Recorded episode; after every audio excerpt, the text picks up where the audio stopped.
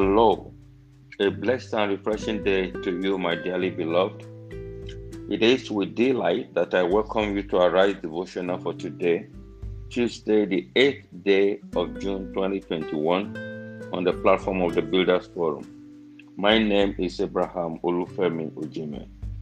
Today is the second day on our devotional series for this week with the topic, Tackling Temptation in the Race of Life. We began yesterday by looking at the two words, tackling and race, making us to understand that temptation is not what you handle with kids' gloves. If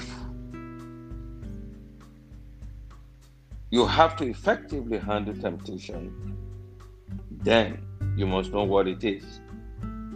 So our focus today is the definition and manifestation of temptation.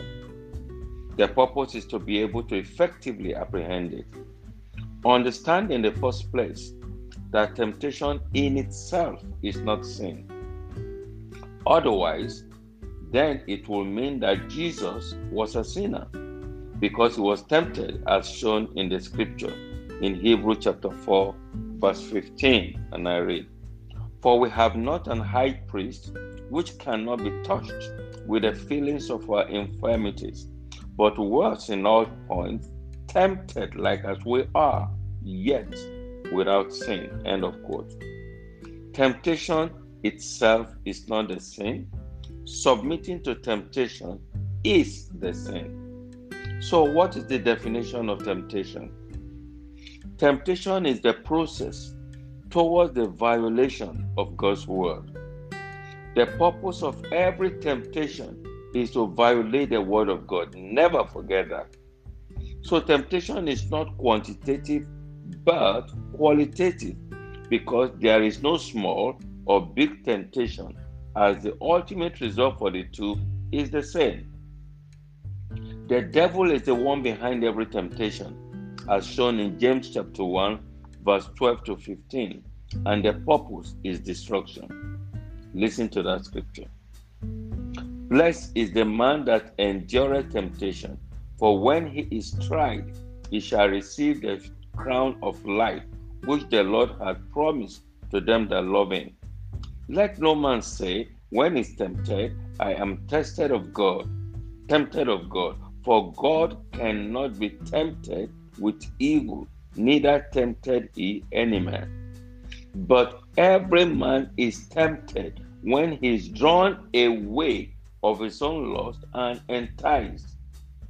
Then when lust hath conceived, it bringeth forth sin, and sin, when it is finished, bringeth forth death." End of quote.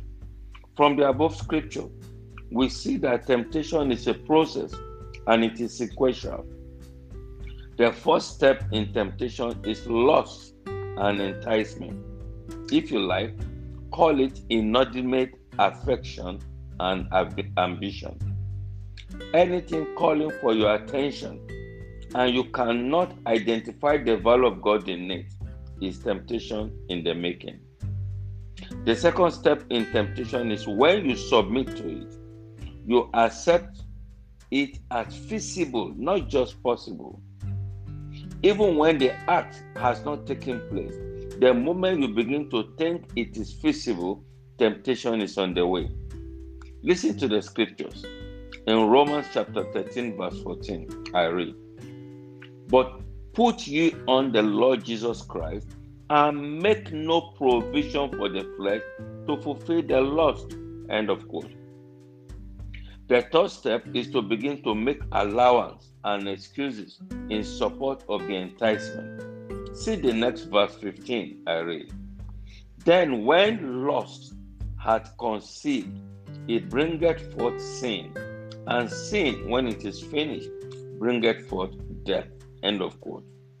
By this definition, we see that the process of temptation gives the believer enough room for repentance. That is why the scripture advises us to be watchful, because the end result of every temptation is death. This is scary. What is the manifestation of temptation? The manifestation of every temptation is through the flesh. Every temptation takes advantage of the flesh, as declared in Romans chapter 8, verse 5 to 8, I read. For they that are after the flesh do mind the things of the flesh, but they that are after the Spirit, the things of the Spirit. For to be carnally minded is death, but to be spiritually minded is life and peace. Because the carnal mind is empty against God, for it is not subject to the law of God, neither indeed can be. So then, they that are in the flesh cannot please God. End of quote. Watch out for the flesh. You will see temptation. The flesh is the habitat of temptation. If you can avoid the flesh, you will avoid temptation. That is why the Bible warns us in Galatians chapter 5, verse 16 and 17, I read, "This I say then, walk in the Spirit, and ye shall not fulfill the lust of the flesh. For the flesh lusted after the Spirit, and the Spirit against the flesh, and these are contrary one to the other, so that ye cannot do the things that you would." End of quote. The solution to temptation begins from walking in the Spirit. There are no two ways to it.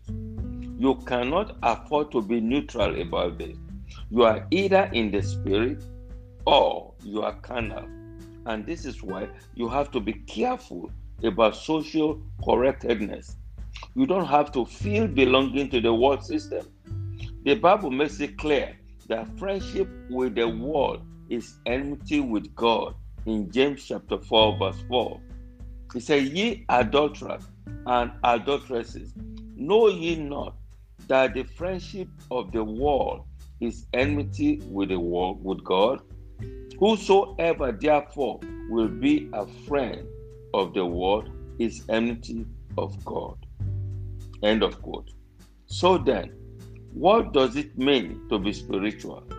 It is interpreting everything from the perspective of the Word of God.